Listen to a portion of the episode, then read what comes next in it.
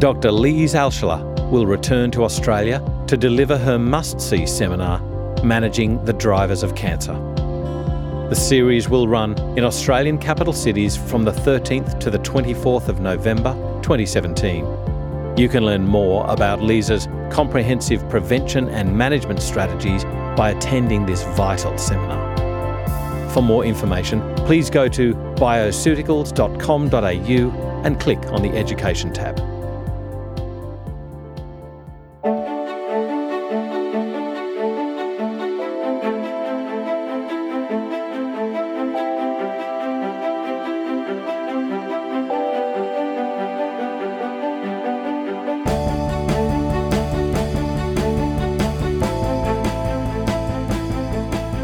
This is FX Medicine.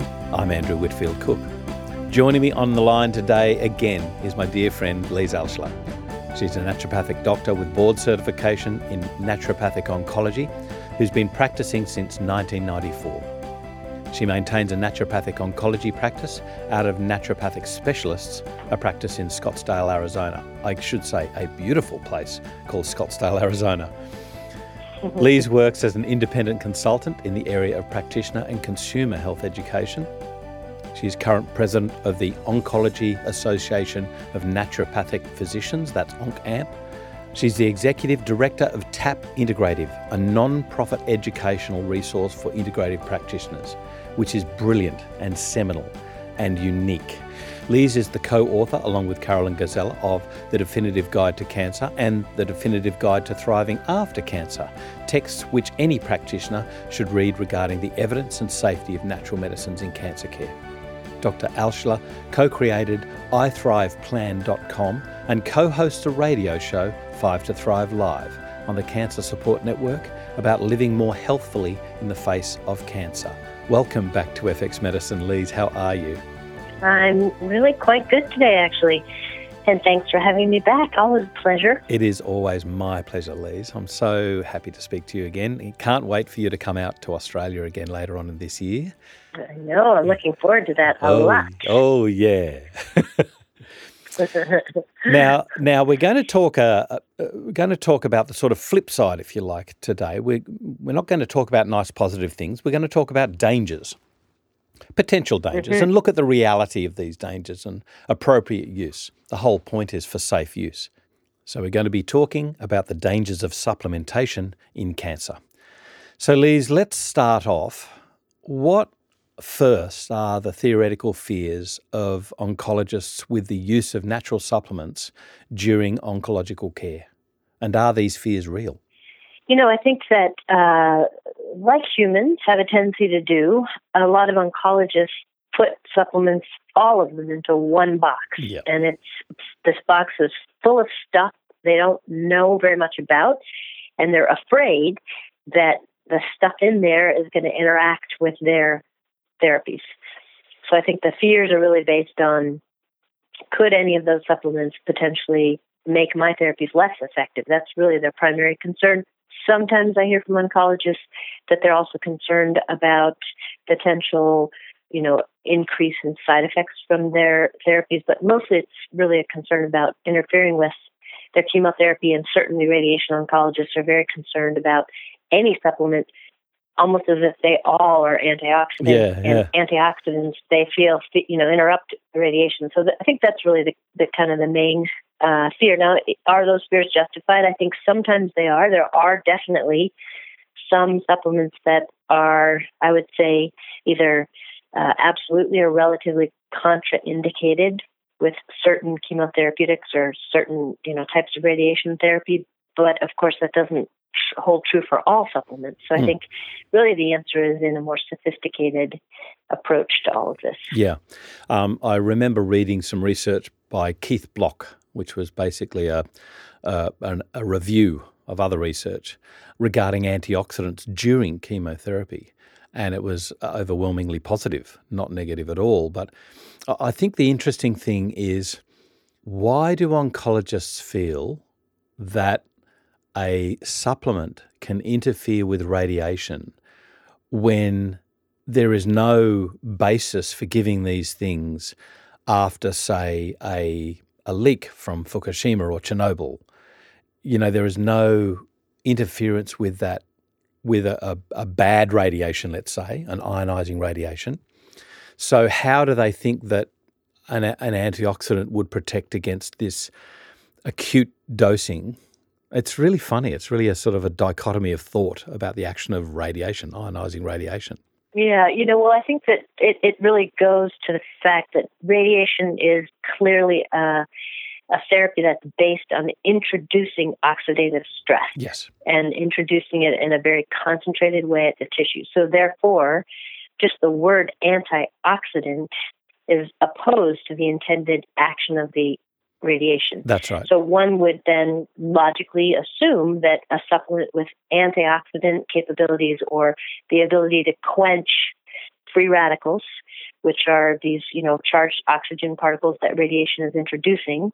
So one would, you know, I think logically say, well, then if somebody takes something that's going to quench these oxidants, that's going to interfere with the intended effect or the cell damage of radiation. The reality is that uh, kind of surprisingly, actually, that doesn't seem to hold out in clinical trials. The um, there was one big clinical trial that made the rounds in the early 2000s, which looked at vitamin E supplementation during radiation therapy in people with head and neck cancer. And in fact, the first report that went out showed that when these people were followed for six years out, there was an increased risk of mortality in the people who had been supplemented with vitamin E even though during the radiation they had better toleration of the treatment. So this was seen as a big, I mean, it made the circuit like nothing I've ever seen and really fueled the fire of, okay, see, antioxidants are bad during radiation. Now, interestingly, in a subsequent follow up analysis by the same study authors, they actually found that a subgroup within that group of patients, namely smokers, accounted for 100% of that increased mortality risk. Yeah. And they went on to say that there was some kind of specific interaction that was happening between the vitamin E, the smoking, and the radiation. And uh, it, you know, might have been more the smoking than the vitamin E, but nonetheless, there was that kind of emerged as the main caution. Of course, that never made the news. Yeah, no. Um, and really, that study has been used to kind of fuel this ongoing thought process. But you know, so that's an example. I, I myself if somebody smokes, do not recommend that they take vitamin E if they're getting radiation therapy. Um, and in general, I'm just not willing to kind of go to go to bat for vitamin E during radiation, even in the non-smoker, because I don't think it's going to help enough yeah. to kind of raise the ire of the radiation oncologists. But other uh, so-called antioxidants, vitamin C, for example, or CoQ10, even up in doses up to you know 300 milligrams, have failed to to demonstrate any interference effect. Hmm.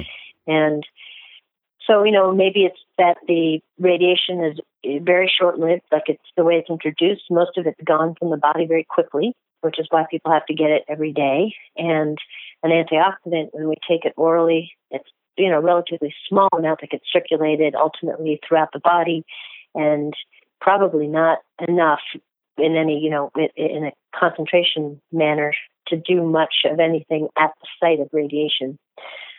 But uh, you know, I, I think radiation is an area that I've just found most radiation oncologists are very antioxidant adverse, and I'd rather not triangulate my patients in that. So yeah. I just don't really work too hard to give people straight out antioxidants and get a little sneaky with using botanicals that really do have antioxidant capability but are not considered as such. Shh, don't tell them. so, um, the, the, the the conceptual sort of framework that I have an issue with is our term, antioxidants is polar. It only mm-hmm. does one thing, yeah. whereas with every antioxidant there is a, a redoxidant or a redox pair. Um, so you know, mm-hmm. vitamin C, CoQ10. So you've got ubiquinone, ubiquinol. In between, you've got semiquinone. Um, the same goes for lipoic acid. You've got lipoic acid and the more active, if you like, or intracellular part, um, dihydrolipoic acid or di- dihydrolipoate. That rings true for vitamin E, for uh, vitamin C, for lipoic, for CoQ10, for all of these antioxidants that we term as that. Are they really mm-hmm. an, an antioxidant or are they this redox pair that we, we're actually helping to stimulate or, you know, indeed stimulate, as I said, the um, uh, like mitochondrial activity. Yep, I think that's exactly. Uh, I agree with that 100. And then, if we think about it from the perspective of, you know, a lot of, let's say, the the, the botanical anti, so-called antioxidants actually work as oxidants initially. So they introduce or they're met by the cell membrane as an oxidant, and they induce then a cellular response that's depending on the various state of the cell is either NF kappa B dependent or Nrf2 dependent, and that's going to kind of generate the overall cellular response. But in reality, that original compound, which we called an antioxidant, is really working as an oxidant. So I think there's so much more complexity to this from a biochemical perspective that yeah, I agree. Oversimplifying the issue, I think, is really not helpful. Yeah. Of course, the other issue is oral dosing versus intravenous dosing. And we know that the vast difference of actions of vitamin C, for instance, given orally versus intravenously, um, and the doses that you can achieve with such. From a conceptual point of view, what are the real dangers of supplements during medical oncological therapy? You know, I think that um, there are some things that need to be considered, and I certainly evaluate this on an ongoing basis. And I think the first thing to consider are cytochrome P450 detoxification enzyme potential interactions. So yeah, yeah. there are many chemotherapeutics that get metabolized by cytochrome 3A or 2C9 or whatever the case might be. And whether that enzyme is up or down regulated could affect the metabolism of the chemo. Sometimes the chemo is metabolized into inactives, and sometimes it's metabolized into actives. So that's an important piece of information. And uh, so it's important to evaluate for that. Now, we don't really know a lot about the impact of the herbs on those enzymes in the petri dish when we study this. There are invariably a lot of herbs, most, maybe even all herbs affect these cytochrome enzymes. But in most I would say even nine times out of 10, when you actually bring that in vitro data into a human pharmacokinetic study, you fail to see a clinically significant effect of those herbs on the enzyme. Yeah. And that makes sense because herbs, particularly, will get broken down by intestinal bacteria and conjugated. So by the time they get to the liver, they're kind of a different molecule. Uh, but that being said, you know, I think there are some examples, like Hypericum perforatum or St. John's wort is a good example of an herb that does have a really strong affinity for the 3A enzyme and uh, should not be used with certain chemotherapeutics like irinotecan. It inhibits the efficacy of irinotecan. That's been clearly documented in humans. Um, there are other, uh, you know, enzymes like, um, or other herbs like curcumin from turmeric, which has been shown in vitro to have uh, the ability to inhibit 3A, uh, 3A or 3A4, 2C9, and those are drugs which you would think would have impacts on chemotherapeutics and other drugs, but in fact, in uh, pharmacokinetic studies with human volunteers, just using straight up curcuminoid powder, there's really no inhibition or no clinically significant effect at doses up to four grams of curcuminoids. So yeah. I think we have to kind of take all this with a grain of salt too, or at least do our investigation. And last thing I'll say about this is if uh, people are concerned about it, nonetheless, I think the thing to do is to look up the half life, the terminal half life of the chemotherapy, and that's readily available online. Yep. And let's say we're looking at a taxane, which is about 11 hour half life. We multiply that by three generally to get kind of a good by that time, most of that taxane is going to have gone through its metabolism. Yeah.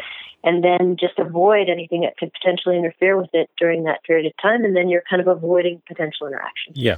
Yeah. So it's kind of a good rule of thumb. I, because I, I, don't know as much as you about half lives, I basically go for half lives and I go right or on the side of caution. But um, as you say, you know, I think every natural health practitioner needs to really study these half lives and really be aware of them. And that's indeed something that you include in your book. And I think that, you know, and, and and I would characterize that approach as a very uh, safe, sort of conservatively solid approach. If there's something that you really want somebody to have within that window of time, then go and see if there's any human data on potential interactions. And sometimes you'll find data that actually negates the interaction. So then you have more flexibility or freedom to use things, and that can be important. Like with curcumin, since we were talking about that, Yep. there is a there are a slew of studies showing that curcumin is a synergist or uh, it improves the efficacy of things like carboplatin and cisplatin. So you would want to use that at the same time somebody's getting those drugs. Mhm. So it's good to know that you're not going to interfere with with the chemotherapy. In fact, you're going to enhance its efficacy. Yeah, that's right. 5FU as well, right? In colorectal cancer. hmm Um, yep, 5FU. For, for, yep. I'm so glad you mentioned curcumin because I remember looking into curcumin with regards to cyclophosphamide. And there was one study I read where it was talking, it was an in vitro study, and it had an issue with cyclophosphamide with curcumin. Mhm. But there was a trial done in dogs, I think, which showed a benefit. So where are we at Yeah. with cyclophosphamide and curcumin? Do you err on the side of caution to say, look, that's dogs and that's great, but we're humans, so at the moment we just don't know. So you're waiting, or how do you navigate that one? Yeah, you, you would bring that, that one up, you know, because so far I'm pretty I'm comfortable with it with the platins. There's uh, it was you know a rat study, but but um, seemed to be did not affect docetaxel at all. So that's a taxane chemotherapy. So pretty much you know comfortable with a lot. Cytoxan or cyclophosphamide is one that the the jury's still out on that. I would say there's you know this odd. Um, uh, overlap of activity in the cell that because of a, a pathway called the JNK pathway that curcumin can inhibit, which is normally a good thing and, and part of its anti-cancer action, that pathway needs to be intact for cyclophosphamide to work at, at its best. So it's possible that there could be a you know a decrease in efficacy. Yep. So because I'm not sure yet, and the data isn't really out there, that's one that you know maybe I'd be a little bit more cautious with. Now, having said that, um, in certain people who have a lot of inflammation and their side effect or the possibility of side effects from chemo is you know inflammatory based side effects is really high to the point that they're afraid to get the chemo and or they might not be able to tolerate the chemo then i think we have to do kind of a, a evaluation of risk versus benefit and in those cases i generally would tend to consider using curcumin Yeah. even with a cyclophosphamide regimen But do you wait a day or two after the dose yeah i think that would be Cytoxan? um, best Cytoxan's got a quicker half life, hasn't it? Uh, yes i don't remember what it is off the top of my head but yeah Yeah, I it's thought it was hours. Yeah. Um, in those people where you're cautious about uh, a deleterious interaction with Cytoxan, would you say, look, let's let's fall back to the secondary state, which which would be food sources? So do you then say, uh, you know, do you like curries? Make it with some curcumin. Do you then use that as a sort of possible way of at least getting some curcumin, some dietary sources in? I mean, yeah, I suppose that would be one way to address it. I think uh, the other way would be just to avoid the the half the terminal half life or the half life times three time period. Yeah. and then I'm fine using it because you know at that at that point that Cytoxan has really done its thing. Yeah. for the most part. So, talking about foods, are there foods which can be definitely dangerous? I, I mean, I suppose there are some. You know, any food can be a poison in the right dose, right? But, um, you know, so I'm not quite sure how to answer that. So broadly, I, I think I would say that, um, you know, unlike some of the radiation oncologists who don't want their patients eating any vegetables because of the antioxidants in the food, um, I I just don't find there to be very many contraindicated foods. I mean, grapefruit probably is one that I would have to put in there because uh, that definitely has a very strong impact on cytochrome enzymes. So I think you run the risk of altering the, you know, the metabolism of chemotherapeutics. Yeah. Uh, The the funny thing about grapefruit was that if you get an oncologist that just wants to use their oncological regimen as dictated by the guidelines, then grapefruit juice is out. But I thought it was really interesting that there was some there was a couple of stories um, from a trial and the trial said, well, hang on, if we can actually use grapefruit juice therapeutically and you measure what's happening with the chemotherapy. So, you know, take some action on your part. If that's the case, we can actually have a cost saving. And I think it was something like they only had to give a third of um, sirolimus. So they can actually have a cost saving benefit from the healthcare mm-hmm. dollar, and the patient gets the same action of the chemotherapeutic drug by the grapefruit inhibiting how the drug is uh, metabolized out of the body and so mm-hmm. therefore holds onto it in a greater way. Yeah, I mean, it makes a lot of sense. yeah, I can't see many people, many oncologists doing it, but mm. where I was basically thinking about the food issues was um, I have this recall of a difference in patients' benefit from chemotherapy if they'd had a meal versus if they hadn't had a meal while they were receiving mm. the dose of chemo. So how real is this? What what happens there? What what do you recommend for your patients?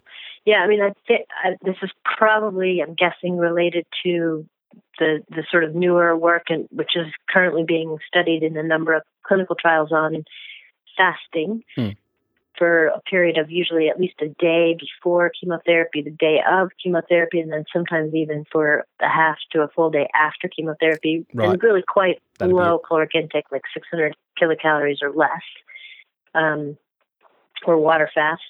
And the idea is that with that uh, fasting period, there's obviously a huge uh, drop in nutrients coming in. So normally, the, the, one of the impacts of that on a cellular basis is cells kind of pause in their cell division, so they stop, you know, doing proliferating and stop kind of their activity declines as uh, they hunker down because they're waiting for the next influx of nutrients. Yep. So that would be healthy cells, which means those cells are going to take up less of the chemotherapeutic. So it has sort of a protective effect on healthy tissues. Now, malignant cells, on the other hand, don't have those breaks in place. So they can't hunker down and wait it out. So they keep on dividing. So they remain sensitive to the chemo.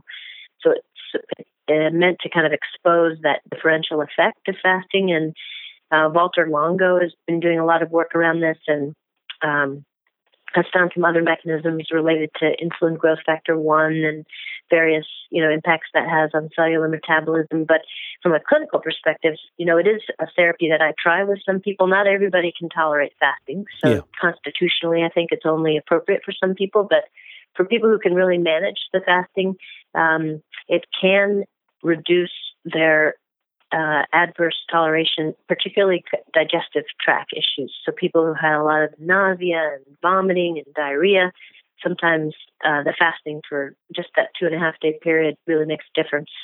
Um, so yeah, I think in that sense, food can be used therapeutically. Yeah. So can I ask about this then? So when, when you know how people have their dose of chemo, and while they're sitting there, unless they're not tolerating um, their chemo very well, and so they're feeling really poisoned and really sick, most people they sort of have this you know half day to a day of grace and then they feel like rubbish for the rest of the week. I guess my concern is if somebody is fasting around the dose of chemo where they could get nutrients where they're feeling okay and then afterwards they're going to feel rubbish where they're not going to want to eat anyway you're saying that this work by Walter Longo has actually shown that it benefits them. Yeah, so that they don't feel as bad later after they're, you know, they feel generally okay that first day because they have they're full of steroids and um, as those wear off and, and usually antiemetics that have been delivered intravenously and as those drugs wear off, their side effects start to emerge. But yeah. by managing some of the kind of the damage during the infusion, when those drugs wear off, there's less symptoms to show up. Right. Basically. Gotcha. At that time, uh, but uh, you know, and of course, I think kind of is getting to or hinting at another issue, which is important, and that's weight management. For some people, you know, they with any degree of fasting will lose weight and at an inappropriate time. So that needs to be monitored in the studies so far on fasting during chemo. Weight loss is not really showing up to be an issue for people. They kind of make up the difference calorically ah. between chemotherapy cycles. Right. Now, going on, I guess, with regards to a food or what's in food, and that's glutamine. And it's recently sort of hit mm-hmm. the headlines because some researchers have been tricking cancer cells by using glutamine, and the, the cancer cells like glutamine. What the message that got out, though, was don't take glutamine in any form, way, shape, or form uh, because it's going to feed the cancer cells. What's the real issue here? Because Right. I, I think there's a double thing here. Yeah, so I mean, this is this is actually rather complex biochemistry, but um, so glutamine is a preferred fuel by many cells throughout the body, like glucose, and uh, we, as you know, humans, whatever beings, make our factor glutamine factories. So we're making a lot of glutamine all the time, and uh, it's it's known that malignant cells, when they get some malignant cells, can get to a a place where they're the way they make energy is is altered for various reasons, and they don't metabolize glucose very effectively. So they need a lot of it because they're not getting as much energy out of it, and they also start to rely on these secondary fuel sources in to a greater degree, including glutamine. Right. So with that understanding, that's kind of led to this uh, clinical. I would characterize a clinical jump to say that okay, well, if we deprive the body of glutamine from external sources, then we can sort of starve the cancer cells. The, the reality is that I, I'm I question whether that has a lot of clinical practicality. Number one, um, most glutamine that those cancer cells are using is made within our body, so it doesn't really matter if we're restricting it externally or Yep. exogenously. Yep. Number two, most of the glutamine that we take, even in high doses, like 10, 15 gram doses, most of that is going to be taken up by the enterocytes in the intestines Yep. and used there. So even then, you're getting very little circulating throughout the body.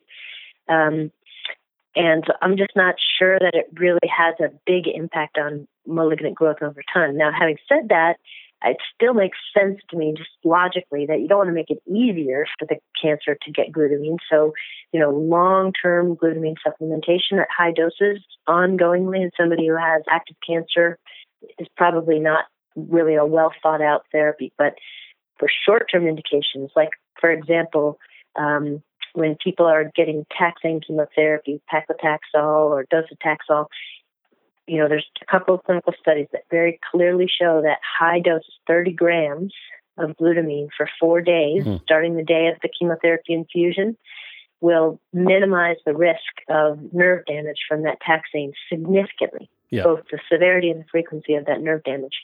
So, do I have hesitations about doing that? Absolutely not. You know, I think that even at that dose, um, I'm not going to fuel that tumor growth really any to any significant level. Plus, I'm going to mitigate a major toxicity that could have implications for that person long term. And um, and you know, I think that's kind of important. Yeah. Um, and, you know, so and I think that a lot of the new studies that are coming out are really they're looking at doing a couple things. Like there's uh, one I know there's a they're looking at trying to block the pathway of glutamine utilization with a particular drug. So it doesn't really have anything to do with the sources of glutamine. It has to do with finding a drug that blocks that pathway. That's Yeah. a really different thing Yeah. than stopping glutamine. So, you know, I, I, I think this is controversial and I think it's um, unfortunately been uh, sort of over, the effect of th- this biochemistry has been overgeneralized Yeah. in a clinical context. What about instances where the timing of giving a nutrient can have different effects? For instance, I think there's stuff on carnitine, is that right? hmm Um, yeah, so carnitine is an interesting one. Actually, there's lots of issues with carnitine. So first of all, it you know really works great for people getting platinum chemotherapies in terms of helping to minimize fatigue. Also for radiation, really a nice synergist. Um, and there's another chemotherapy that causes uh, nerve damage, which and fatigue, which are, is taxane. So there's some thought that maybe carnitine would help reduce nerve damage because that's one of the things it does with the platinum chemotherapies. But in fact, uh, when this was looked at, actually carnitine makes that neuropathy worse Mhm. in uh, in uh, people receiving receiving the the uh, taxane drug. So it's kind of considered a contraindication now Yep. for people on taxane chemotherapy. Um, also, the dose is really important. You know, it seems like there is kind of a minimum of at least two grams, preferably four grams, to really see an effect. So I think sometimes, you know, we talk about nutrients as if it doesn't matter what dose, but dose is really important Oh, absolutely. in, you know, its effect.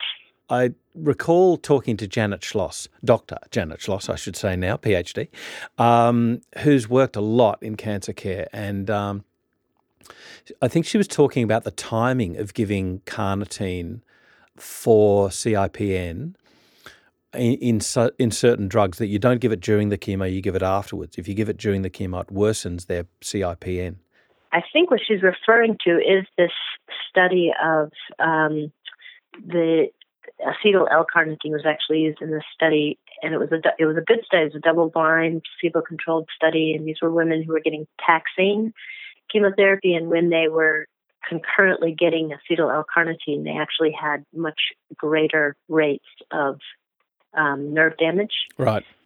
And so I'm not sure about the timing. I mean, generally speaking, it's given concurrently with chemotherapy, like with the oxaliplatin or cisplatin or uh, carboplatin.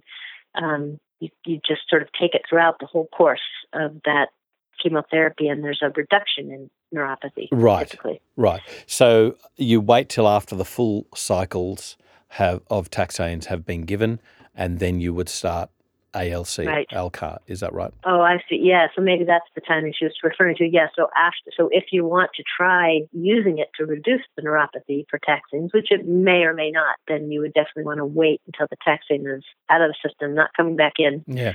And I, then try it. I think one of the other things that came out of Janet Schloss's research was in those ladies on, I think it was paclitaxel, that it may be worthwhile, you know, certainly looking at their history and seeing if they're at risk of B12 deficiency and potentially even testing mm-hmm. for transhalocobalamin and B12 levels to make sure that they've got enough because they actually had, they were able to rescue somebody's CIPN to a certain degree, which was like, to me, it's a mm-hmm. groundbreaking mm-hmm. thing, this. A simple vitamin that yeah, can rescue you know, therapy. Great. Yeah and therefore the lady can have the taxane, and, and therefore the lady can um, get the benefits of the chemotherapy. Right, especially since maybe the other options are more limited. Mm. Um, you know, and another thing just to think about with carnitine, going back to that for a moment, is that um, I think it's important that we don't pigeonhole these nutrients into one effect. You know, one of the reasons why acetyl L-carnitine in particular, or carnitine in general, uh, is so much a part of my recommendations is because, yes, it helps to prevent neurotoxicity, but it also is very helpful in preventing cardiotoxicity, yes. specifically with things like adriamycin, um, and even I think aromatase inhibitors and Herceptin. Um, and it uh, is also very good for fatigue, just general muscle fatigue. So really helpful for radiation. So you've got anytime you know there's a nutrient that has all those different effects, I think it's something we should really consider. What about things, nutraceuticals like diindole methane? Do you have issues at during any chemo with DIM? I don't, and I'm just hesitating a moment because it's also something I don't go to a lot right up front with uh, chemotherapy. So typically, you know that that's working to uh, modify estrogen metabolism yeah. towards its less least carcinogenic metabolites, but it also has been shown to have a very specific immune effect, and it helps to reduce some of the immunosuppression around tumors and to stimulate uh, tumor lymphocyte infiltration. So it has kind of a specific immune effect as well, um, so and you, works on. So would you use it either side of chemo? Yes, and it works on relieving fatty liver, and so those are all things that kind of are more important long term, number one, and really after chemo is done. So I tend to kind of put that on board after the course of chemo is complete. Yeah. One thing that's come up with me recently is the use of melatonin in particularly in things like glioblastoma multiforme and particularly in an age group commonly affected by that and that is kids.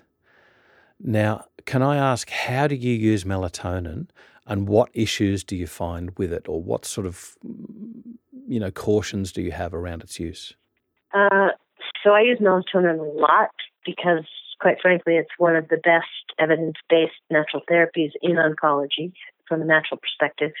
Um, hundreds of clinical trials, and you know the, the results are just almost uniformly consistent in terms of reducing the side effect profile from chemotherapy and radiation by about 50% typically, and you know improving overall survival anywhere from 30 to 50%. So clear benefit.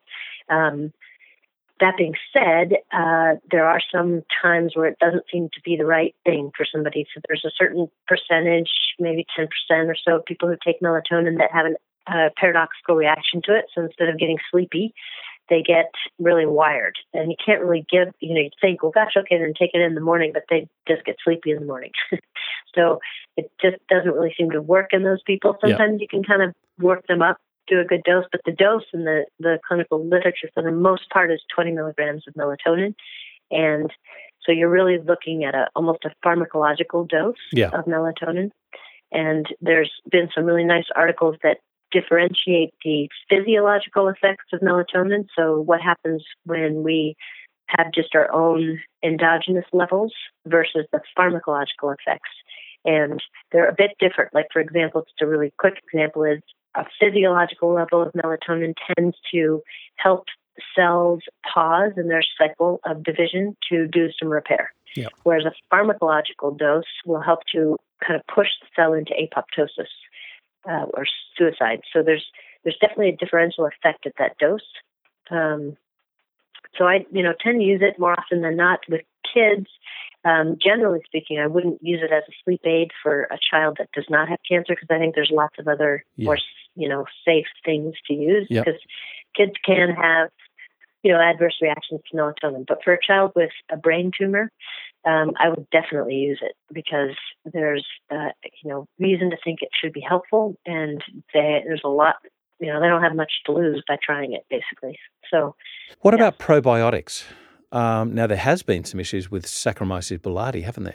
Yeah, so probiotics are interesting too, aren't they? They're, um, you know, of course, there's the issue of of normal, healthy, so-called healthy or commensal bacteria in a in somebody who has an intact intestinal system, no extraneous devices in their vasculature, not you know those there are healthy bacteria, and putting a bunch more in the gut is not going to be an issue.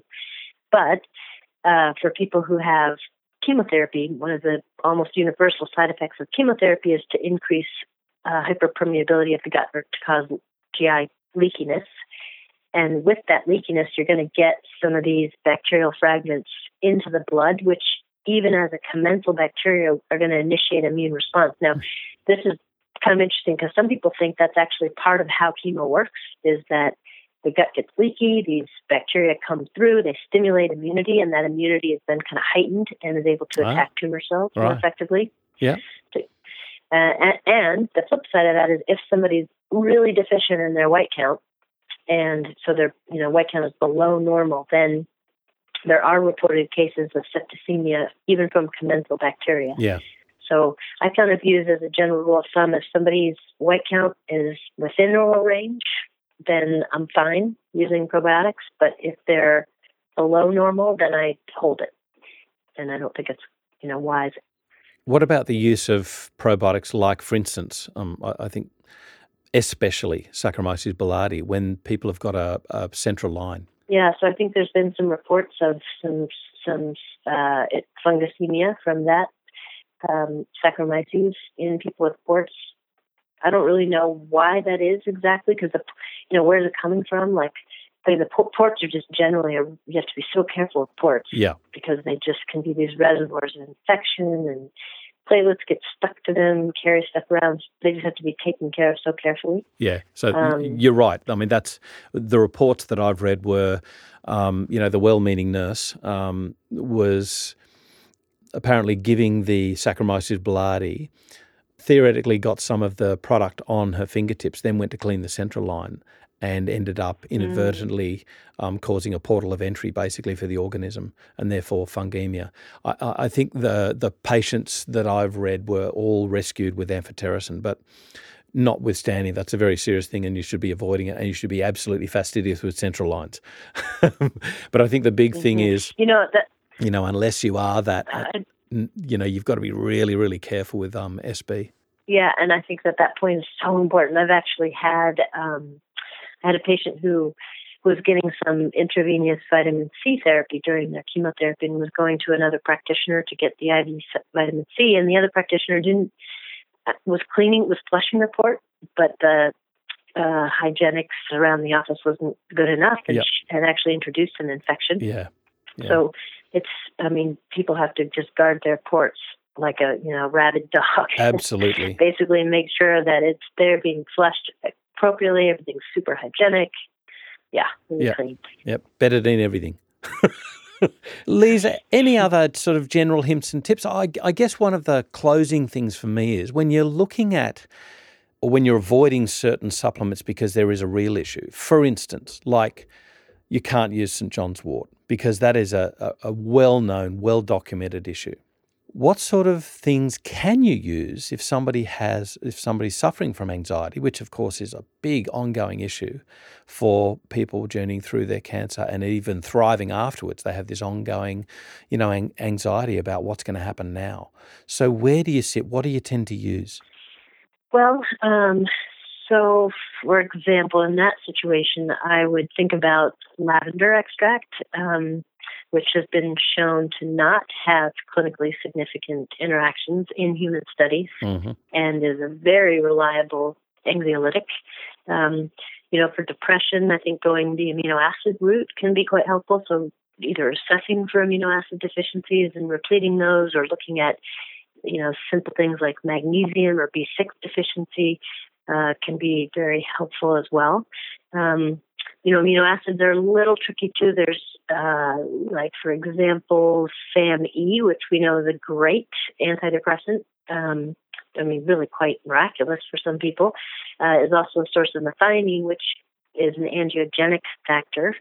And there is there are even some trials which are looking at can we restrict methionine from the diet and use that as a means to control tumor growth. Yeah. So that would maybe be something not to use, unfortunately, Mm. in somebody who has active tumors. But somebody who has no evidence of disease, I'm fine with using it. Yeah. Um, so I think we just have to be thoughtful and, you know, really think about anything that we're using. Okay, so is there any data on this sort of feeding or spurring cancer growth? Is this data human data? Is it just, you know, cell based data? Is it theoretical? Um, and then, you know, how long am I going to have somebody on this? Are there any other alternatives? And just kind of really go through a very, almost a mental checklist with every item to try to be as safe as we can. Yeah. And I, I guess the last point for me to make is because there is more and more research coming out about nutri- concurrent nutrients with chemo and radiotherapy, um, I think what we need from you, Lise, is a new version, a new edition of the Definitive Guide to Cancer. because I've got to say, I found particularly that middle section of the book, I found that so especially useful to just look up as a reference to go, that's it, that's what I need to do, bang. Um, and thank you for taking us through the real issues of the dangers of supplementation today in FX medicine. Yeah, well, thank you very much. And I'll work on that edition. It's a little overwhelming because there's so many new drugs approved, like almost on a daily basis. Yeah. I don't even know how I would maintain my sanity. So if you're willing to have crazy, you know, no longer staying, no longer with us, Lise, then maybe I'll do it. this is FX Medicine. I'm Andrew Whitfield Cook. This podcast was brought to you by Bioceuticals, the Dr. Lise Alschuler Seminar Series.